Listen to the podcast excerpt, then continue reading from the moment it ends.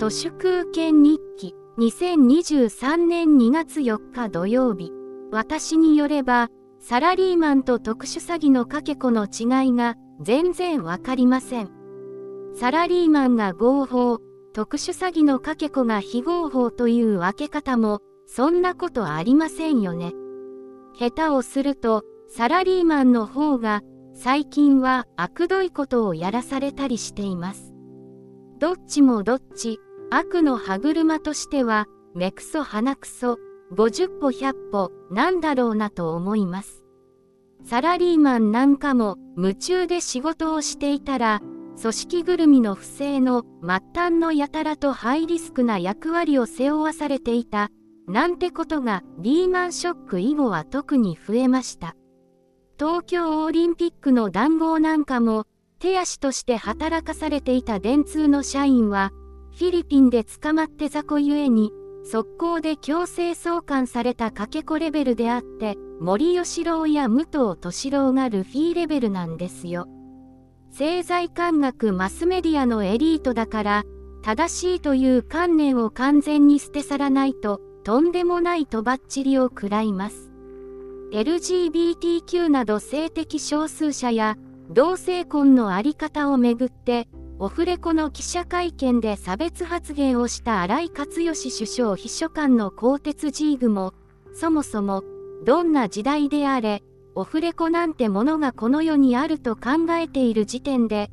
おまぬうすぎますけど、私によれば、バンキシャなんて、特殊詐欺グループのかけ子みたいなものですから、調子こいてペラペラ口三味線していたら、あっという間にチンコロされちゃいます。この荒井勝喜首相秘書官は、なんと岸田文雄のスピーチライターらしいんですけど、岸田文雄のスピーチって、全く頭に入ってこないのはこの人の仕業だったんですね。